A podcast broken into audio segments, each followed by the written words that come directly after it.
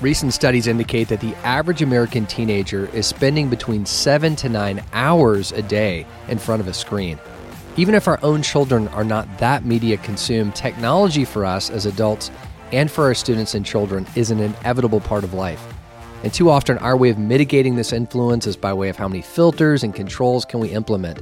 And while that is important, my guest today, Tony Reinke, provides a thoughtful and thorough examination of our relationship with technology and the underlying theology and scripture that we should be using to choose how to live well the Christian life in our digital age.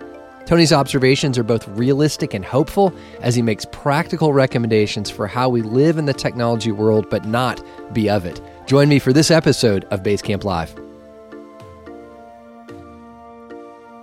Mountains. We all face them as we seek to influence the next generation. Get equipped to conquer the challenges, summit the peak, and shape exceptionally thoughtful, compassionate, and flourishing human beings. We call it Ancient Future Education for raising the next generation. Welcome to Basecamp Live. Now, your host, Davies Owens. Welcome to Basecamp Live. So grateful for your time being a faithful listener. It is always good to hear from you. It means a lot to me. Send me an email, info at basecamplive.com. Where are you listening from? What's on your mind? A special thank you to our sponsors for this episode the Focus Group, Classical Academic Press, and the CLT, the Classic Learning Test. My guest today, Tony Reinke, has been on Basecamp Live before, back in 2019, discussing his book, Competing Spectacles Treasuring Christ in the Media Age. If you didn't hear that episode, I encourage you to go back and give it a listen. Tony is a journalist, a senior teacher, and host of the Ask Pastor John podcast for desiringgod.org. He's an author, a writer, a speaker. He's most recently written Lit a Christian Guide to Reading Books and the Competing Spectacle books, which I just mentioned to you, as well as the book, The 12 Ways Your Phone is Changing You. Today, he's here to talk about his newest book, God, Technology, and the Christian Life, which just came out here in 2022. Join me for this episode with Tony Reinke.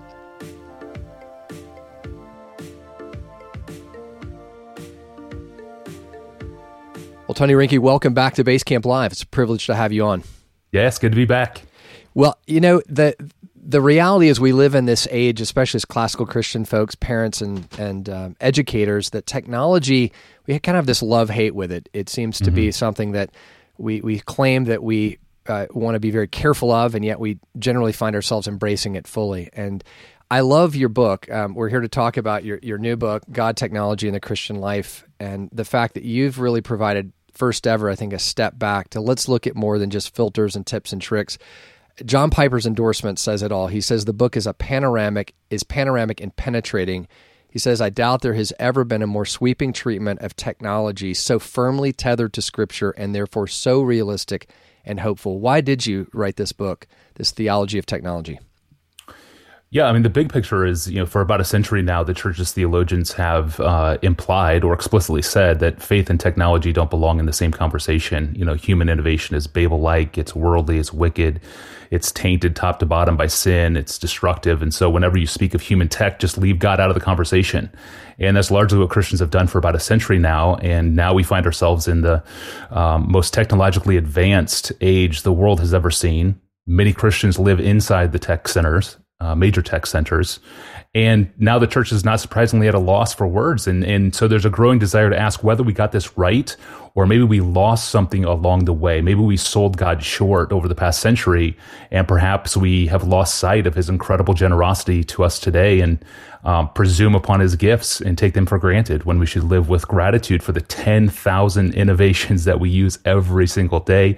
Not to mention the layers of, of technology that we're using right now to speak, to communicate, to record, to broadcast.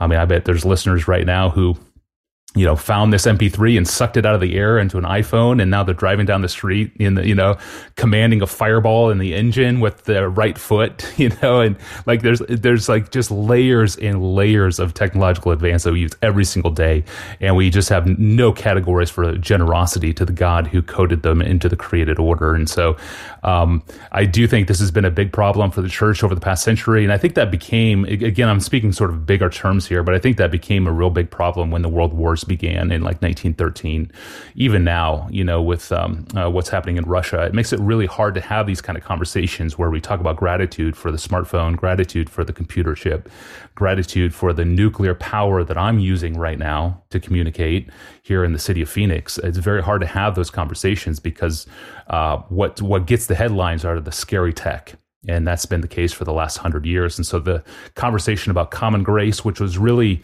um, really a fruitful conversation hundred years ago, um, as the church earlier than that, between 18, you know, 70, 1873 to 1913, roughly, was the greatest uh, technological watershed moment of human history. And the church was right there saying, what is this? What do we do with it? Um, what part of it is God glorifying? What do we need to reject? And that was all part of the conversation of common grace, which came out of John Calvin and the reformers, but then really found its ultimate flourishing in Herman uh, Herman Bavinck and Abraham Kuyper in particular in the Netherlands um, in that age and and so I went back to those categories and just said I wonder if, if, the categories of common grace apply to 2022 Silicon Valley and I, I really do mm. think that they do and so that's what became this book is uh, a biblical theology of technology and sort of taking a new fresh look at to what the church's relationship to human in- innovation is. Yeah, well, and it, it to your very point, this is this is something that's a gift. It's positive, and I think it's very easy again in our, especially in classical Christian school circles. I know of leaders in our movement that sort of pride themselves that they use a, a flip phone in an age of a smartphone, and aren't they sort of holding the line?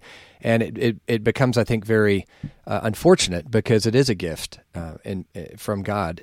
one of the one of the things that stood out to me in the book is you reference uh, uh Professor Donald uh, Uh, the trade, this this idea of, kind of this propositional question that you could either uh, live today, sort of middle class, with all of the technical uh, offerings that we have, or you could go back to 1916 and be John D. Rockefeller with the equivalent of 23 billion dollars. And the argument seems to be most people would still choose to live today, even with that much back then, because of all the benefits. Hundred percent. Yeah, I mean it, it you know, I have a lot of friends who are, you know, they they're anti-tech and they've got a SUV and a smartphone and like they, they want to they want, walking they want this aura. Yeah, yeah, they want this like, you know, they sound Amish in how they talk and then they live right. like a, a, traditional, you know, uh, Midwestern or a middle class Western uh, American. And so there's uh, I want to help alleviate that tension that people feel in thinking to be godly means you have to be anti-tech and that's just uh, that's just a, a, a, an overly simplistic view of how God relates to the cities of man, which is essentially what biblical theology of technology is. Is it's basically just the the story of God's relationship to human city building, which is a complex story, and that's basically what I try to uh, unveil in the book. Is is that uh, that. But to to make it more practical, I mean, um, I, I really appreciate the Netflix documentary, The Social Dilemma, where you have you know people on there warning about the, the algorithms make us do things, the apps make us do things. Silicon Valley has these biases and bents that push us in certain directions, and I think that's right. Unfortunately, I think that that's where the conversation in the church sort of ends. Is sort of we've externalized the problem, like if I don't have a smartphone, I won't sin. If I don't use that app, I won't sin. And, and so we've sort of externalized, made the scapegoat of technology and said, well, if I don't have that tech, then I won't be sinning in that way. And it just fails to understand the fact that the reason why algorithms um, are so addictive is because they're appealing to some inner sinful longing and desire that I have inside of my own heart that must also be dealt with. And I think this is what we talked about last time in 2019 is my books 12 Ways Your Phone is Changing You and Competing Spectacles looked at how does this mass media age and this social media age appeal to the inner sinful longings and desires within my own heart. And so that's kind of where the conversation conversation has to go is that second stage, not just the Netflix stage 1 the algorithm made me do it, but then step 2 um, is appealing to sinful longings within me that have to be addressed. And then that, when I started to think through that, I realized what's next in the docket then is to write a book about tech gratitude and about all these gifts that God has given me. Because now, once I have a vision for the sinful uses of technologies, and once I see the susceptibilities of my own heart in those those technologies and what they can do to me, once I expose those, then I start to see all the generosity of God in the tens of thousands of innovations I use every single day. And then what that did is it opened up a stage four, which I wasn't expecting, and that is tech stewardship.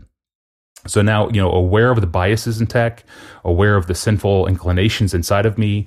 Uh, now I can behold God's generosity in his gifts. And tech now can conform to my calling and inform how I use and how I parent technology in my home. Namely, I can now uh, steward my kids. I can now uh, help my kids learn how to steward technology on their own. And so that for me was really the aha moment. When I got done writing this book, God, Technology, and the Christian Life, I realized, okay, all of a sudden now I can see technology as a stewardship.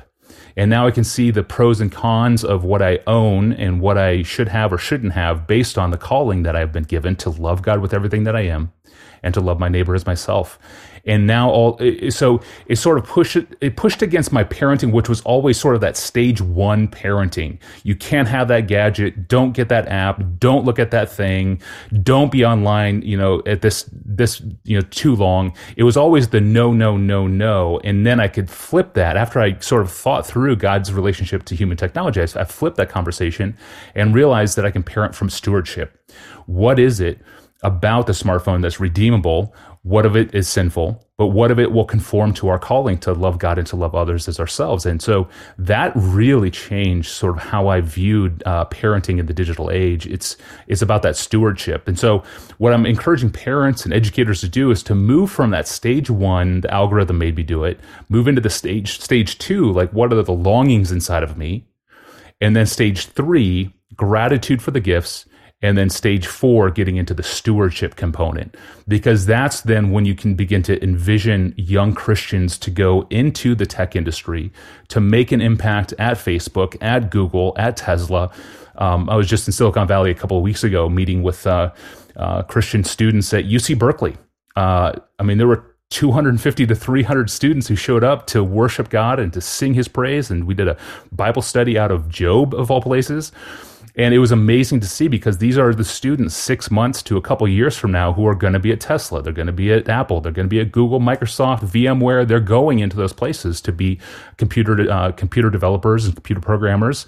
And it was amazing to see. And I, I realized like there's a stewardship thing that we've got to get uh, figured out here in the church, and and we're a long ways from that. I think in the conversation of no smartphone, just flip phone, like that's just such a long way away from envisioning young Christians into the tech industry. Well, and we're going to get in after the break to the very I think more practical side of how do we actually help steward that. It occurs to me as you're explaining this that really the heart and soul of classical Christian education, especially in the upper school and the rhetoric stage, is really allowing hard issues to come at our students and give them a forum to to process that biblically, theologically, and ask those questions. And that's exactly what you're advocating. Is let's let's come back to uh, really uh, let's figure out what to do with it, not just toss it out the window. Before we get to the practicals, though, some of what you call in the book the gospel of technology. I mean, there's a tension in which we we can. Uh, trade the the gospel of Christ for a gospel of technology, and we end up in this mm-hmm. sort of illusion of control. Talk a little bit more about what you're you're explaining there. Yeah, so it's not all um, it, it's not all positive. Yeah, there's there's challenges that we have to address with technology, and the biggest one is that um, humans have always put their hope and trust in technology. This goes back to Psalm Psalm 20. Some trust in chariots, some trust in tanks, some trust in ballistic missiles, but we will trust in the name of the Lord. That's Psalm 20. That's always been the challenge, especially in wartime when some leaders uh, saber rattling and they've got a big old weapon, it's very easy to say, well, let's put our trust in more bigger weapons. And God says, no, put your trust in me because I'm sovereign over all of it. I'm sovereign over the war tech. And so that um, that is really at the core of the struggle between um, a rebel, sinful humanity and God's church is that we are not going to go to our tools, we're not going to go to our technologies to find our security. But that is the case in the world. The world is going to turn to technologies, the world is going to turn to anti aging tech. Uh, to try and beat uh, the death clock within ourselves, to try and evade death. I mean, we got transhumanism, this idea that we can uh, escape death by some engineering feat. And that's just part of this long story to be told about how man so easily puts his uh, blind trust in the hands of the technocrats to say, save me, be my redeemer. And so there is a misuse of technology. And it's it correlates exactly with the actual gospel. And you can set them side by side. You've got origin stories. You've got fall. You've got redemption. You've got eschatology. You've got a nature of faith. Like both of them run concurrently. And so we want to avoid the gospel of technology. We're not putting our hope and trust ultimately in technology. We're not putting putting our hope and trust in the technologists to get us out of death. We've got a savior who died for us to beat the grave and so once you have eyes to see that, then the question is again, okay, now we have a stewardship. What do we do with it? Yeah, you have a great line. Society often embraces new innovations while wearing bl- while wearing ethical blinders, galloping straight without asking what path the technology might be on in the first place. And yep. I think that's a great visual image of just you know, oh, the new iPhone's out, let's go grab it. Never really asking right. the harder questions uh, of yep. the theology behind it. Um, why don't we take a quick break? I want to come back because I really do want to get into these. You've got 14 ethical conven- convictions of how do we really, uh, quoting Schaeffer there, I guess, how then shall we live with this? We, we've got to really be eyes wide open as we both celebrate the goodness of it and the risk within it. But uh, let's take a quick break and we'll be right back with Tony Reinke.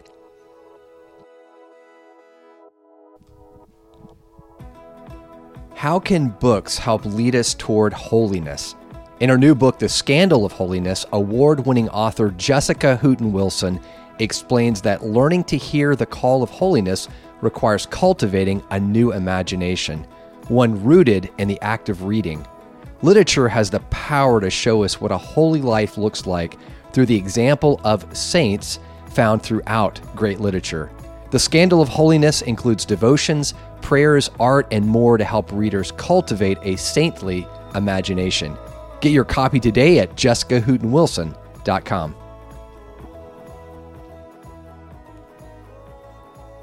Welcome back. Uh, Tony, as we've uh, talked here at the first part of this, there's a lot of call just to uh, really ask the hard questions about where's where's technology as far as its connection to Scripture. And again, super, super grateful for your book because it, it's steeped in scripture and there's a lot of i think very practical ways to understand that kind of the theology of technology. But i want to shift now to just the, the, kind of the practical execution. And again not to fall back into the which filters should we put in our house but under this idea of how how then shall we live with this and the ethical convictions that you've you've proposed in the book especially for our children growing up in an age of artificial intelligence. And as you've said in the book quote you know it's it's potent with poisons out there. How do we wisely uh, live life in this technical world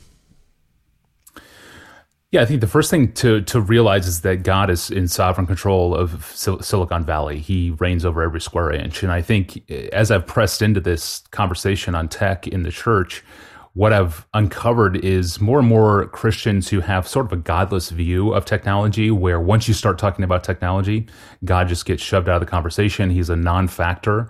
You can read a lot of Christian books, uh, fiction and nonfiction um, by believers who want to address technology, and God never comes into play. You never learn anything about Him. You never uh, see His greatness, His sufficiency. He's just always kind of in the background. And um, I think that's been the case for a long time. And it just raises all sorts of challenges like, do we actually have the resources as Christians to live in this technological age? I think that it, there's that doubt that sort of hangs over us. Uh, like maybe God didn't prepare us for this. And the answer to that is he did. He gave, he gave us his son and he gave us his word. And so what I want to do with this new book is really what I was doing with 12 Ways Your Phone is Changing You is trying to instill in Christians the confidence that the Bible has the answers for the digital age.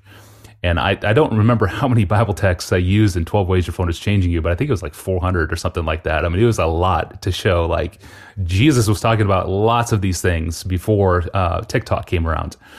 And so I want to do the same thing, but now looking more broadly at um, not only social media and digital media, not only smartphones, but now looking at the much broader context of medical innovation and um, driverless cars, electronic cars, uh, nuclear powered cities, and things like that. And to, to ask the question, does the Bible have answers for our biggest questions? And it does. I mean, there's basically a list that I put in the book of, of questions that come up over and over throughout the years. It's, these are perennial questions. You know, where do we find happiness? That's always been a question. It always will be a question. Uh, what value is there in the material body, even a broken one? We all have broken bodies. Is there value in this, or should we tr- try to shed it and live the sort of immaterial existence like the transhumanists want us to pursue? Uh, what does it look like for our souls to flourish in a very materialistic culture like the one we have today? Uh, what does it look like to care for the health of our bodies? What's too far in that? What does it look like to love the poor and to not exploit them? Uh, what role does vocational purpose play in human flourishing? Like, isn't having a job something essential to our identity? And what happens if AI and robots take 50% of our jobs in the next 40 years? Um, what does it mean to be married? What does it mean to be a parent? What does it mean to love others? What does it mean to be a fetus, um, a person at conception? What does it mean to be a woman and not a man? Uh, what does it mean to kill an enemy in war? Uh, why do we preserve personal privacy? Why do we preserve religious liberty? Uh, what does it look like to pursue justice for our neighbor? Those perennial questions just come up over and over and over and over, and they will in the, the technological age um, because these are the perennial questions that will always be raised. When we talk about drones, when we talk about facial recognition, when we talk about smartphones, when we talk about driverless cars, all of these ethical questions will always be on the table. Um, you know, especially when you can cha- you can change the appearance of your gender medically You can't really change your gender, but you could you can change the outward appearance of your gender. Um, so what do we do with that? And those are questions that are going to just bring, push us back into Scripture, not away from it. And so I, I want to give people an assurance. If you've read my book, 12 Ways Your Phone is Changing You, I think you probably already know this, but this book, um, God, Technology, and the Christian Life, is stepping in and saying it again. The Bible is so relevant to address all these questions that uh, our new technologies raise.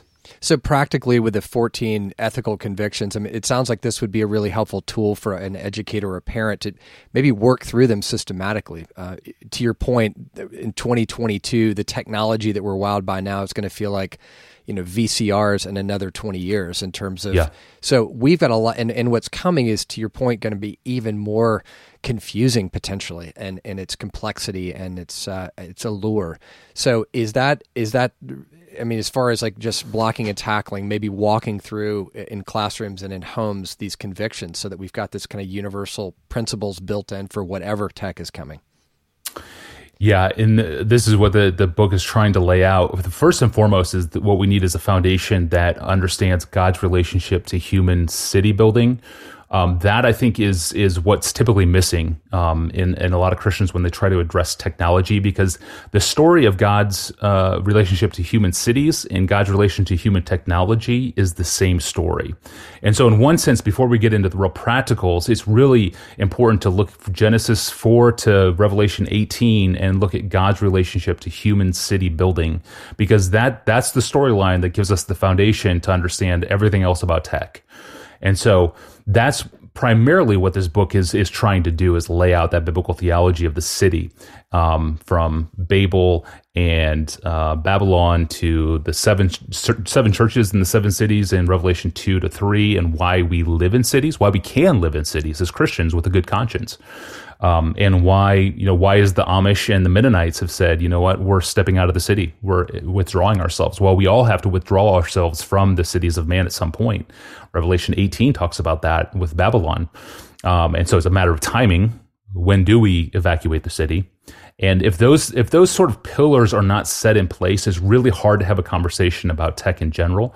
So that very I was just having a conversation this morning with a friend, and he was like, if we had a conference about technology, what should it be on? As like, we, we need to go back to foundations. And he said, okay, well, what's the foundation that is un- undergirding the entire tech conversation? And I said, it's the biblical theology of God's relationship to the cities of man. It's a complex relationship. It's absolutely essential to understand.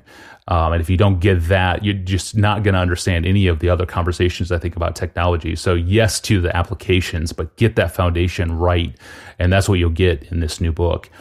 From there, then all the implications follow. Because now you're just watching to see what what does man try to do in the city, what does God allow in the city, what does He condemn in the city, and what is the church's relationship to city building and culture and things like that. So it's really it's a really helpful conversation not only for technology but also just industry in general and culture making and what is our place in the city as Christians? And how do we how do we sort of undermine the uh, hubris of the city by our hope and by our faith and by our worship. Because it gets back to the local church. Like the local church is this incredibly potent countercultural movement within any city. And God says, you know, when I, where I have 50 faithful believers, or 45, or 40, or 35, or 30, or 25, they are 11 in that city. I will not bring my, ju- I will withhold my judgment from that city for now. I will relent my wrath because there are Christians there. Yeah. So we play an incredible role as a leavening influence in the cities and uh, by our hope and our worship. And so the local church also becomes, again, this is true in all my books, but the local church plays an incredibly central role in all of this. The idea of what satisfies us, I know Piper talks a lot of, about that, you know, and, and you've said in the book, tech is too weak to satisfy the desires of humanity. It seems like at the deepest level, if we could somehow have uh, the ability to self regulate and say that I'm not going to be satisfied by this, yep. whatever it may be, I think the challenge uh, Tony, for us, especially in the classical Christian school movement, is we talk a lot about the shaping of affections back to Edwards or um, mm-hmm. the idea of if we can sort of win the the the loves battle. What do our students love? What do our children love? Then we've kind of won that. The problem is that it's this. It seems so unfair at times. It's like having mm-hmm. a, a, grammar school child with a bowl of Froot Loops in front of them versus the bro- bowl of broccoli. Yeah, right. The Froot Loops are always going to win. This this the screen is always going to win over potentially the broccoli. Or in our case, we get to control 745 to three, but at 301, I call you know the 301 problem. Cyclops, the one-eyed screen monster, comes out. Yeah. That's the battle for this yep. deepest satisfaction. How can we? Is it just a matter of continually reinforcing the broccoli, if you will? I mean, what what's going to help us there? Yeah, so in stage one, again, that stage one element is you know the app makes us do it, and you got you move beyond that, and not and you say, well, the loves are not just this blank slate, and we're trying to inform the blank slate, but they've already been sinfully wired to want what's lurid, and so what I try to do, especially in 12 ways, is what I, I have a line in there where I say that the smartphone is a black mirror projecting into your eyes in 4K color what your heart most wants. And so there is a there's an existential moment I hope that readers have, all Christians have when they realize the stuff that I'm looking at on my screen is not there by accident and it's not merely the Silicon Valley's fault for putting it there. I want it. I want it. And so if that's vanity, if that's pornography, if that's whatever that is, there has to come a point in, in, time in all of our lives when we realize that the smartphone is a mirror of the human heart. My longings are being projected on the screen back into my eyes. And that is, if the spirit is at work, there's going to come a moment when you realize, whoa, that's a picture of what my heart most wants. And so from that, then we begin to understand that uh, this struggle is a struggle within myself. It's not a struggle against Silicon Valley. Yes, we need limits. Yes, we need to limit device access to kids. I'm not saying everyone should have a smartphone. Um, I, I know adults who say I don't need a smartphone. I don't. I shouldn't have a smartphone because they know that there's this two pronged battle. Right? You've got to the, the alcoholic has to keep alcohol out of the house. Um, and, and, so we understand that, and that's true with with smartphones as well. Um, but there's also that that heart longing that has to be addressed, and, and until we realize the desperation that we have within, that we really need the Spirit to break these desires. Um, there's not a whole lot of hope. I mean, you can put a lot of limits in in place, but ultimately that has to come from the Spirit. We have to be awakened to the fact that that sin is there, that we need to be saved from ourselves, our own desires. Um, and, and, and that's a gospel work. And so, yes, we need to do that layer one discernment. What are these devices going to do to my kids? Then we need the layer two questions of what, what naturally has the, our, our kids' hearts. And then we move into the gratitude and then move into the stewardship. I think we have to do all four of those levels at the same time. I don't think it's just about limiting. It's not just about addressing the heart. It's about um, having a vision for technology, and that begins with us as parents. Is like, why do I have a smartphone? Well, I've got to articulate that to my kids. Like, why why does Dad have a smartphone?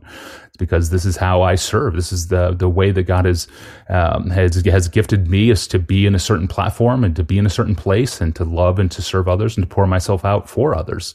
If I didn't have that job, maybe I wouldn't need um, the apps would need the devices. but I do. I have them as a stewardship. And so it's very similar with money, right? Like if you gave your kid a million dollars and said, buy whatever you want, that's probably not going to go well for any kids inside the church or out, right? So we have to have limits there. But we also have to show that if, if, if it was buying all of this ridiculous stuff with that million dollars, that shows something about what they think is going to make them happy right?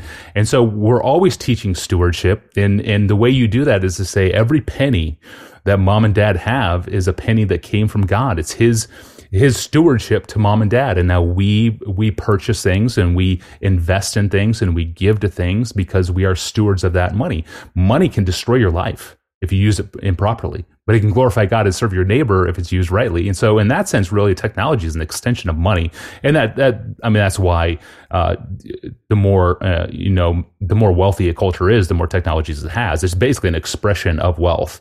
Uh, in fact, Herman Bavinck, a theologian in 1920, said that. I mean, the only reason why a culture has advanced technology is because God has gifted that culture with lots of wealth. Yeah. Yeah, uh, well, and as you're saying that, eh, what I hear you articulating that uh, it's first time I've really heard someone speak into this, which is again, there's a spirit of gratitude and acknowledgement of appreciation that this is a is a good thing from God when properly yes. aligned. And I think this is what's, you know, I'm sure you're familiar with Thomas Chalmers, the the uh, the who explosive wrote power yeah. of a new affection, and his, yep. you know, and what his, uh, obviously what he's getting at is you can't persuade people by reminding them of the vices. You've got to show them the virtues, and and I think it's it's a beautiful thing to be able to show, as you are in your book, that technology has a place. That there can be gratitude for the device. It's not just let's all burn our phones in the parking lot and go back and read our Bibles. So that that sort of moving the persuasion of the the shaping of the loves towards it's a it's a battle of the affection and so it's not let's just go read the great books, and therefore that will be a stronger love than the love you have for your phone. But anyway, I think it's a it's a healthy, albeit very challenging balancing act. So it is. It is. Yeah, and the, the, the digital age just shows if if God doesn't have your child's heart, the world will. Now that's always been the case, but in the digital realm, you see that more immediately and more potently. But that's always been the case. Sure. Sure. Um, uh, that's been the case since the parable of the four soils. Mm-hmm. You know, right. you can just be so busy with life, and um, the parable of the wedding feast as well is you know like I can't come to the wedding. You know, I've got to go trade some oxen. You know, yeah. like good, like that's that's a good thing to do. You know, trade and to do business. But if your life is all business, you're lost. Sure.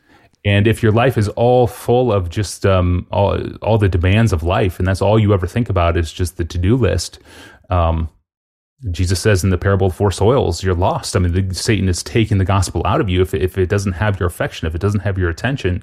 And so that's always been true. Um, it's just uh, in the digital age, we feel, I think, the the more the, the the urgency of just how appealing this world really always was, because now our kids can find anything they want on their screen. Um, even if you have, you can have all sorts of controls and things. There's there's ways to work around those controls. And so, and even even there, I mean, so many parents I talk with, you know, their their son's first exposure to pornography was on the phone of a friend on a school bus, right, at the friend's house. You know, so even if your your kid has a device with all these limits, their friend maybe doesn't. You know, and so it's like you can't you can't just do that stage one put saran wrap around our kids. I mean, they've got to be prepared for this world and they've got to realize what the stakes are. The stakes are for your heart. Who's going to win? Who, who has your loves? Who has your affections? And so if you're teaching the explosive power of a new affection, that is so important. I mean, that is the lesson every person needs to understand that the way we turn away from the, the lurid, powerful tendencies of the world is through something that's greater. And that, that greatness can only be found in Jesus Christ. And so props to you. You've got to continue to press on that and make that really clear, even though as a parent, as teachers, it's going to be absolutely impossible for us to regenerate someone. that is the work of God, but we can continue to preach and say with our lives, yeah, the world has a lot to offer you. The world has a lot of wealth to offer you and power and sex and pleasure and opulence. But you know what? There's a greater pleasure found in Jesus Christ. And you've got to be willing to live that out uh, in your testimony um, which is it puts the onus back on us to as adults to to live that out uh, in front of our kids. Well, it's a it's a powerful and encouraging reminder again of teaching us really to self-regulate through life, which we all need, and to be able to constantly uh, assess what, what what do I do with this opportunity. There's a blessing in it, and there's a cursing, and if I don't get this right, it could it could again be be very dangerous. So, um, kind of final question for you personally. I mean, as you've gone through, written you know multiple books on technology, this one in, in particular, how has it changed just your own uh, engagement with technology? Do you self limit in a different way? Do you do you look at technology differently just in your own day to day life? Yeah, this was really. I spent 2015 um, doing that. I mean, taking digital detoxes, and that was really the precursor to what I wrote about in 12 Ways Your Phone is Changing You. It was my. It was just kind of the story of my year in 2015 of stepping away from particularly digital media, smartphones, live sports, video games, like anything that was was taking my time away. I just stepped away from it and said, uh, I'm going to take a break from this and see if there are better things that I can fill my life with. And so it came out of that 2015 experience came the 2017 book, 2019 book, and now this book. And so that's that's that was this has been a seven year uh, uh, journey for me, really, starting in 2015 to 2022, moving through those stages, moving through those steps one, two, three, four, and being now at a place where I can now uh, view everything in my life with discernment and, and with stewardship. Like, okay, why do I have a car?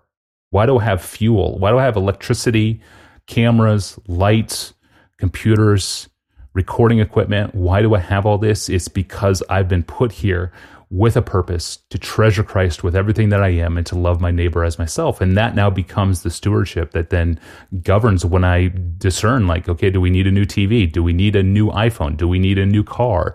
You know, the, the, the question is, well, does it serve the purpose that God has put on my life?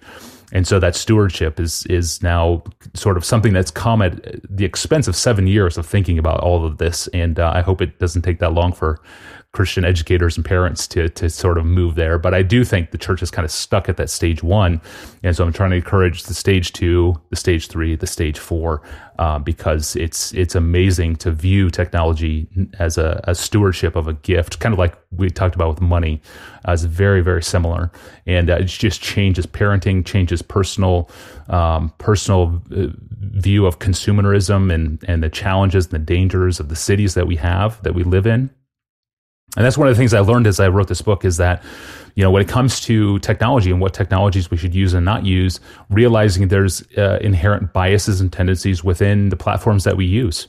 Uh, Facebook has its own biases towards like fringe thinking. Um, if you do more of the fringy thinking kind of thing, you're, you're going to get a big following. Instagram, if you're willing to show more of your body, you're going to get a bigger following. Twitter is more of like this sarcasm, quick wit. If you have that, you're going to be big on Twitter. So each of those platforms have these biases that push you to conform to it. And you have to know that and realize that. But what I realized as I was studying Revelation 2 and 3 is that that is the exact same paradigm for all of our cities. Each city has its own sinful biases and um, uh, uh, idolatrous tendencies. That was true of Ephesus, Philadelphia. All of those cities in Revelation 2 and 3 have those biases built in. And so I started to realize is like, if your conscience is fine with you living inside of a city, I live in the city of Phoenix. I, my conscience is okay with that. I see the tendencies, I see the idolatries towards retirement, comfort, and toys. This city is full of retirees seeking comfort, wanting lots of sun and golf and having toy. I mean, my neighborhood is full of toys. I mean, we've got four wheelers and we've got sand rails and dirt bikes and you name it, jet boats. Uh, one of my neighbors down the street has a, a, a Ferrari Huracan. I mean, it's a, like a five hundred thousand dollar car, he's in the ammo business, which tells you something about the state of America. but uh, you know, it is a middle class. It's a middle class neighborhood. This is not. A, this is not a wealthy neighborhood. It's like, well, how did you? As, and that you made the connection. It's like, oh yeah, you deal in, in firearms and ammo. um, so that explains that. But you know, like these toys. This city is full of toys, full of comfort, full of uh, vision of retirement um, that I've got to push against um, if I'm going to protect my own soul and live for a, a world that I cannot see.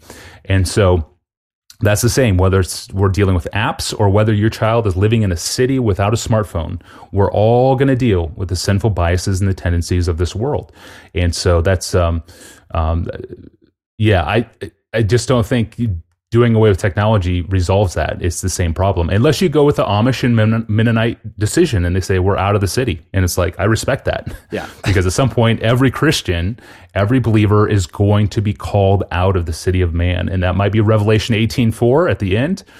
And you may, by your conscience, be like, you know what? I'm taking my family out of the city. Um, I think parents have the right to do that. Um, although it's hard to get out of the city now when it the is. whole world is digitally, you know, it's like the, the world is one Babylon. I mean, it's essentially eschatological, but um, those tendencies are all there. They've been there since the parable of the four soils they're going to continue to be there whether we uh, adopt technology or not. We have to deal with them. We have to uh, press into the expulsive power of a new affection because that is that is the trump. That's the trump card. That's the ace in the hole, man. Yep. Um, and just keep pressing on that because that is, there's nothing more precious than Christ. There's absolutely right. nothing that is more worthy of your attention than Jesus Christ. Right. If in the Transfiguration God looks down and says, "There's my Son, in whom I am well pleased."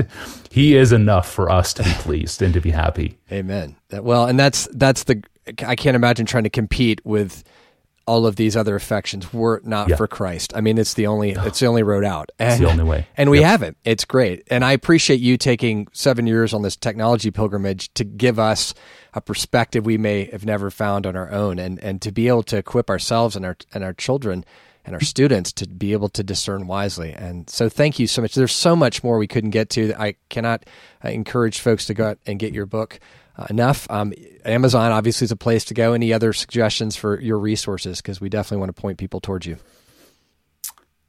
No, just the books. They can be purchased at Westminster Books if you want to support a Christian bookstore, and then obviously they're uh, yeah. available at Amazon. Absolutely. Well, Tony Reinke, thank you so much for your words of wisdom, encouragement to us. I, I know you're in the in a season of prolific writing, so we look forward to having you back when the next book is out. And thank you for encouraging us in classical Christian schools and with parents and, and teachers. Thank you again. Mm-mm. My joy. Thanks, Davies. Hey, Basecamp Live listeners, this is Hannah, Davey's daughter here. Thank you for tuning into this episode. I can confidently say that my kindergarten through college classical Christian education has become a critical part of my life. It formed and trained me to be a strong leader, to love God. And now, as a married young adult, it's really created a foundation for me to go out into the world, a world that's getting crazier by the day. So, thank you for listening to this podcast. It's absolutely critical what's being discussed here. If you could take a moment and send an email to info at basecamplive.com, let us know where you're from where you're listening, what's on your mind. We're so grateful that you're part of this Basecamp Live community. Thank you for being here. Please do tell a friend and give a five star rating on your podcast listening platform. Thank you so much. See you next time.